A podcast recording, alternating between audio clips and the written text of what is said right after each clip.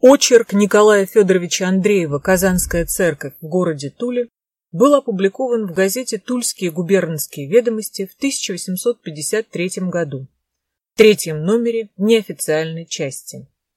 Рассказывая об истории строительства Казанской церкви и сопоставляя данные из различных источников, автор уточняет дату строительства храма. Со свойственным Андрееву вниманием к окружающим его предметам и интерьерам описывает священную утварь храма. Казанская церковь в Туле располагалась у западной стены Кремля, близ наугольной башни и примыкала к набережной старого русла реки Упы. Наименование церкви стало основой для возникновения трех тульских топонимов – Казанской набережной, Казанской площади и Казанской ветки железной дороги.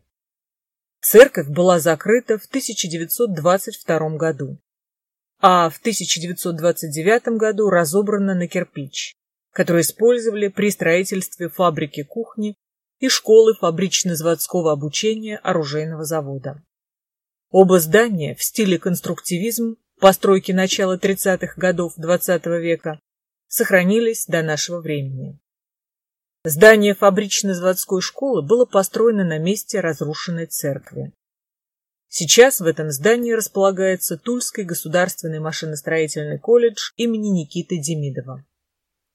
С середины 1920-х годов, после закрытия и сноса Казанского храма и прекращения торговли на Казанской площади, перестала существовать Казанская набережная, постепенно превращаясь в пустырь была также переименована Казанская площадь.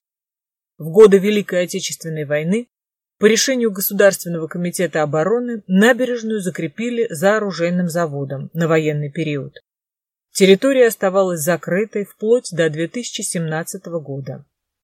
В 2018 году, после возвращения территории городу и ее капитальной реконструкции, Историческое наименование Казанская было возвращено и набережной, и площади.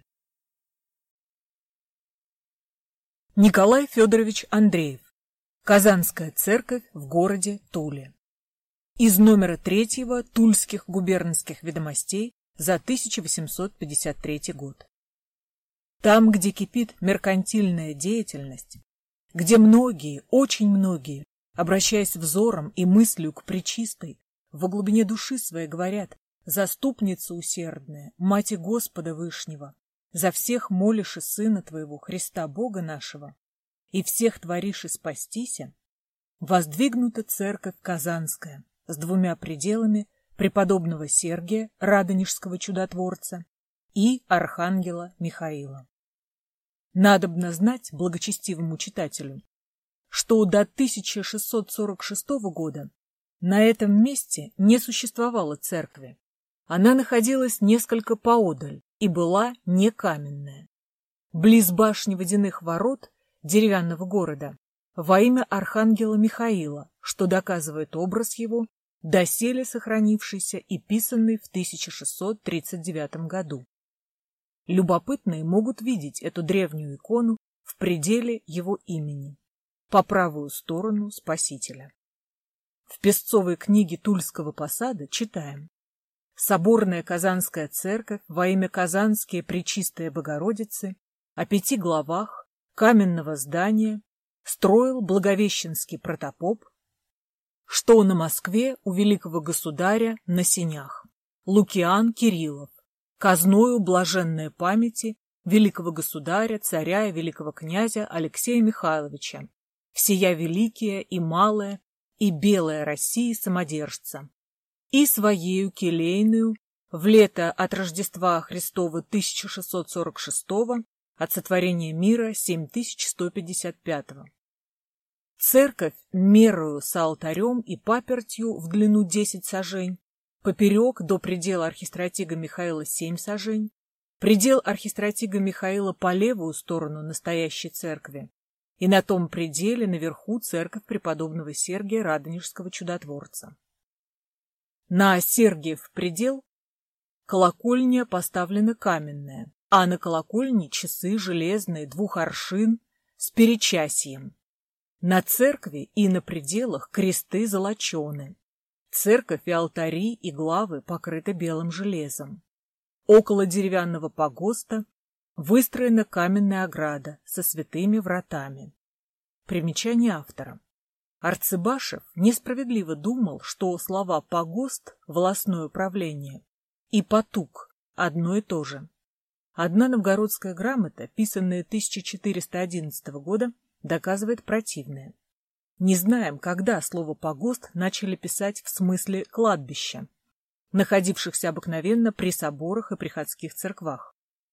Хоронить при церквах воспрещено указом 1731 года, а в 1771 году подтверждено хоронить вне городов и при кладбищах устроить церкви и часовни. Заметим еще, что с того времени хоронить при церквах дозволено только в монастырях. Место, выписанное нами из упомянутого источника, замечательно. Прежде всего возникает вопрос, каким образом Лукиан Кириллович мог быть строителем церкви Казанской в Туле, когда он по своему месту и званию обязан был постоянно жить в Москве при государе? Лукиан Кириллович мог приезжать в Тулу на короткое время, чтобы следить за работами строившегося собора, а не быть храмостроителем в точном смысле слова. Это так и было. Всеми работами заведовал родной брат его, Леонтий Кириллович, священник Архангельской церкви, о которой мы говорили, а по возобновлении ее – Казанской. Иначе и быть не могло. Лукиан Кириллович не только ревностно занимался созиданием собора Казанского и нередко приезжал в Тулу для личного надзора за производившимися строениями, но обращал зоркое внимание и на другие, беднейшие церкви в городе, составлявшие предмет его утешительных забот, его трудов благоговейных. Ибо он убежден был в истине, что у христианину надобно приобретать сокровища на небеси, которого и тля не тлит. В выписи состроенных тульских книг земля, лежащая около церкви Казанской, названа не погостом, а монастырскую. В этой рукописи сказано «Место лавочное и квасных исп и столов у всяких чинов людей были у города на площади Порву и возле лавок на площадном же месте по воеводским дачам и по государевым грамотам, а не по песцовым книгам. И в то место отведены места у Казанские Богородицы подле монастырской. Следовательно, все это пространство застроено было лавками и клетями торговавших граждан. И потому, как думать надобно, возбуждала зависть меркантильной промышленности. Такой догадке подает нам повод следующее место той же выписи. Земля Казанские Богородицы была в споре с рядами, а ныне та земля от рядов отведена от мясного ряду. А ныне в том месте стал серебряный ряд. А преж для спору. Та монастырская земля измерена по гостинские земли. Длина сорок сажень, поперек пятнадцать сажень. Дана приходу. Приходятся кресты и сообразы перед монастырь. То есть во время освящения воды в Упе, что бывает два раза в год, 6 января и 1 августа и потому-то одна из башен деревянного города, находившаяся на берегу означенной реки, называлась башней водяных ворот. Замечательные простодушные выражения старины. Земля Казанской Богородицы была в споре. Видно, люди во всех веках одинаковы. Теперь около Казанской церкви нет никаких строений. Желательно, чтобы колокола поместили на колокольне, где и следует им висеть. Деревянный город по повелению герцога Берона разобрали в государствовне Анны Иоанновны, и ров засыпали, а лавки и клети уничтожили лет 80 тому назад, по одному случаю, о котором расскажем после. Странно, что на оригинальном плане города Тулы 1741 года, подаренном нам как редкость покойным землемерам Комаровым, не наложена Казанская церковь. Вне Кремля, говорит господин Глаголев, в кратком обозрении древних русских зданий, в прежнем деревянном городе соборная Казанская церковь о пяти главах каменная строена Благовещенским протопопом, что на Москве у великого государя на сенях, Лукияном Кирилловым. на счет царской казны и собственной его келейной в 1646 году. Воображаем удивление читателей материалов для статистики, которым господин Линк в том же томе в третьем отделении рассказывает совсем не то. Он пишет, некогда соборная, ныне приходская Казанская церковь после пожаров в 1834 году переделана заново.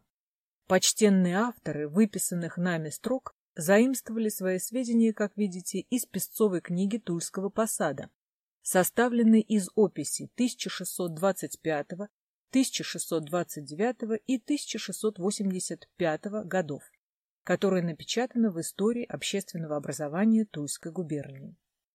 То, что строил протопресвитер Лукиан Кириллович, разобрано в 1839 году.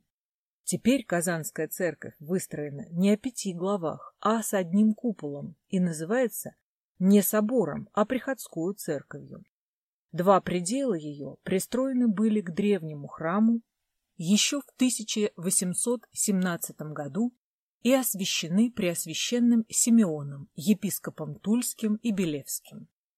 Наведем справки о достоверности Тульской песцовой книги, в которой, например, напечатано великих государей жалование к той же церкви Пречистой Казанской Богородицы, образ Пречистой Казанской Богородицы, резной на серебряной доске пожаловал великий государь, царь и великий князь Алексей Михайлович, всея великая, малая и белая России самодержец и благоверная государыня, царица и великая княгиня Марья Ильинична в 7173 году. Да образ Пречистой Казанской Богородицы шит золотом и серебром по красному атласу. Звезды низаны жемчугом благоверную государыней, царицу и великую княгиню Наталью Кирилловной. Вот что вычеканено на серебряной доске, о которой упоминает исторический документ. Сей святый образ Пресвятые владычицы нашей Богородицы, великий государь, царь и великий князь Алексей Михайлович, всея великие малые белые России самодержец, и его благочестивая царица и великая княгиня Марья Ильинична для рождения и многолетного здравия сына своего государева, государя-царевича и великого князя Симеона Алексеевича, приложили к образу пречистой владычицы нашей Богородицы Казанские в соборную церковь, что на Туле. Лето 7173 1665 от Рождества Христова, июня в 29 день. Царевич Симеон родился апреля третьего дня 1665 года. Следовательно, царственному младенцу было два месяца и 23 дня, когда святую икону прислали из Москвы в Тулу.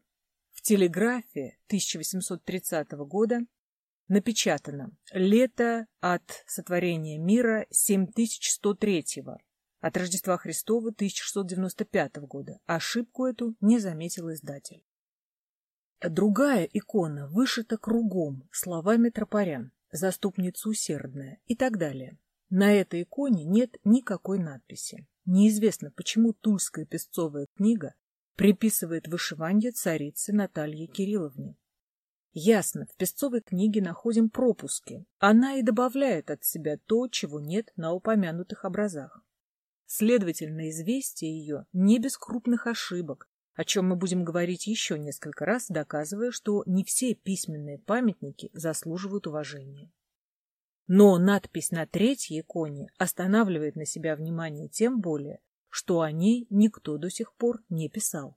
Лето от сотворения мира 7206 от Рождества Христова 1698 февраля первого дня смиренный Маркел, митрополит Казанской, послал сей святый образ на поклонение всех православных христиан в Аград Тулу, по своему обещанию и по родителях своих в вечное поминовение. А сей святый образ списан с чудотворного образа Казанской Пресвятой Богородицы и сущее подобие и меру. А быть всему образу церкви Казанской Богородицы строение государева духовника протопресвитера Лукияна Кирилловича. В опыте казанской истории Рычкова сказано, что автор сообщает известия о бывших в Казани архиереях, выписанные им из казанских синодиков, и На страницах труда своего говорит, десятый митрополит Маркел переведен в Казань из Пскова в 7199 от Рождества Христова 1690 году. Представился в 7206 а от Рождества Христова 1696 году. Рычков ошибался. Выходит, что этот иерарх скончался не в 1696, а в 1698 году, чему служит неоспоримым доказательством икона, присланная им из Казани в Тулу в 1698 году. Действуют живые, а не мертвые. Тут очевидная погрешность, может быть, автора, а может быть и синодичной летописи, как ее называет Рычков. Митрополит Маркел говорит, что он послал сей святый образ в Аград Тулу по своему обещанию. Верим. Но что же могло внушить ему это обещание? Он мог послать ту же самую икону и в другой город, для чего именно в Тулу. Этот мрак неведения едва ли не разрешает сказание о явлении иконы Пречистой Богородицы в ограде Казани, напечатанное в прологе под восьмым числом июля месяца. Выписываем из него для нас необходимые известия. В лето 7087 1579 от Рождества Христова при державе благочестивого и христолюбивого государя, царя и великого князя Иоанна Васильевича, всея России самодержца, при святейшем митрополите Антонии Московском и всея России, и при архиепископе Казанском и Еремии быть явление святые иконы Пресвятые Богородицы в ограде Казани. Автор истории российской иерархии Амвросий Арнанский пишет, что этот архиепископ скончался и погребен в Волколамском Иосифове монастыре 1579 года. Тут очевидная ошибка во времени, противоречие автора самому себе и сказанию пролога, потому что архиепископ Иеремия здравствовал и священно действовал в следующих 1580 и 1581 годах. Казанский Богородичный девичий монастырь устроен при Иеремии. Иначе сказание пролога упомянуло бы о преемнике его архиепископе Казьме, который из настоятелей Знаменской Кирилло-Белозерской обители возведен в этот сан и бысть явление святой иконы Пресвятой Богородицы в ограде Казани сицевым образом. По бывшем пожаре, и же бысть в лето она в ограде Казани, июля в двадцать третий день, и от места, где же загорелся, близ церкви святого Николая, и же зовется Тульский, бедвор некоего воина именем Данила Анучина, и от того места Яко камень вержения, явися икона Пресвятой Богородицы. Далее в прологе «И повели архиепископ святую икону с прочими святыми иконами и честными кресты нести в близсущую ту церковь святого Николая и Жизоветца Тульский». Вот может статься, почему смиренный митрополит Маркел прислал в Тулу список с иконы Казанской, которую прежде, нежели построили во имя ее деревянную церковь и учредили девичий монастырь в Казани, поместили в церкви святителя Николая, прозванного Тульским. По крайней мере, мы видим в этом некоторую связь.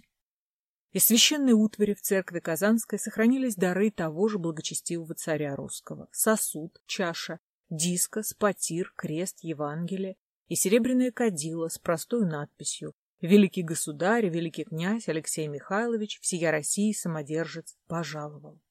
Замечательная надпись на заглавном листе другого Евангелия, также хранящегося в Ризнице.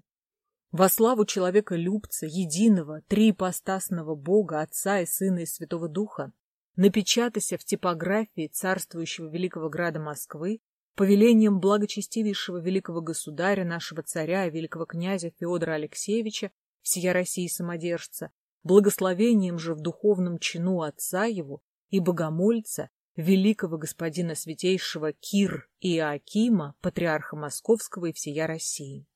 В лето от сотворения мира 7190, от Рождества же по плоти Бога Слова 1681 года, индикта 5 месяца октября. На задней доске вырезано лето 7182 1674 апреля в девятнадцатый день построился я Святое Евангелие на Тулу в церковь Пресвятой Богородицы Казанские, тоя ж церкви поп Леонтий Кириллов. По краям оклада передней доски на том же Евангелии вырезано 7194 или 1686 год. Сие Святое Евангелие дал в церковь Богородицы Казанские и оклад поновил, и серебра прибавил святейшего патриарха Ризничий и еродиакон Иоакимф. А серебра вновь прибавлено 72 золотника. Всего серебра во всем Евангелии 237 золотников. Внимательный читатель, конечно, с первого взгляда заметил ошибку в годах. В самом деле, может ли быть, чтобы это Евангелие, напечатанное в 1681 году, построено, то есть обложено было жертвователем в 1674 году? Да оно в это время еще не существовало. Догадываемся, что погрешность произошла после поновления его в 1686 году и, разумеется, не от патриаршего Ризничева, а от серебряных дел мастера. Любопытно знать, почему Еродиакин Иоаким поновил такую утварь, которая еще, судя по времени, была нова. На другом серебряном кадиле, богато позлощенном, следующая надпись.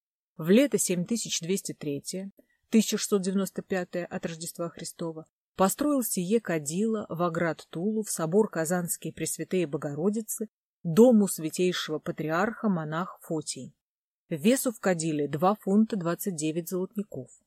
Что внушило простому иноку мысль пожертвовать серебряное кадило, и притом вызолоченное, Тульский Казанский собор, тогда как он мог жертвовать это же самое приношение в московские соборы.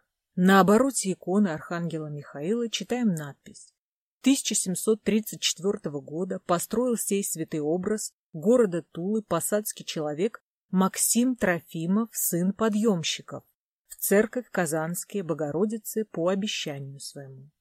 Писал сей образ города Серпухова Изограф Яков Иванов, сын Иконников, с братом Иваном. Старинный иконостас, совершенно сохранившись в первобытном виде, находится в одном из пределов Казанской церкви а медный колокол, современник священной утвари, жалование государева, во время первого пожара, бывшего в Туле 1834 года июня 29 дня, упал и разбился на мелкие куски. Его перелили и повесили на деревянных козлах вместе с другими колоколами. В пожар 5 сентября того же года, превративший большую часть города в груду пепла и развалин, кто-то в торопях со страха так неосторожно размахал железный язык этого колокола, что разбил ему край.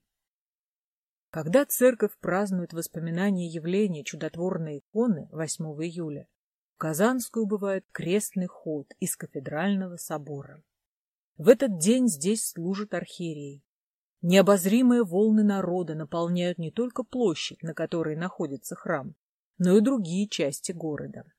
Привлеченные из отдаленных уездов для слушания всеночной литургии и молебна, православные благоговейно безмолвствуют во время совершаемого богослужения. При одном взгляде на этот бесчисленный люд путешественник тотчас догадается, что в городе начинается ярмарка, неизвестно когда и кем учрежденная. Предание, однако, гласит, что ярмарка бывала истори с незапамятных времен.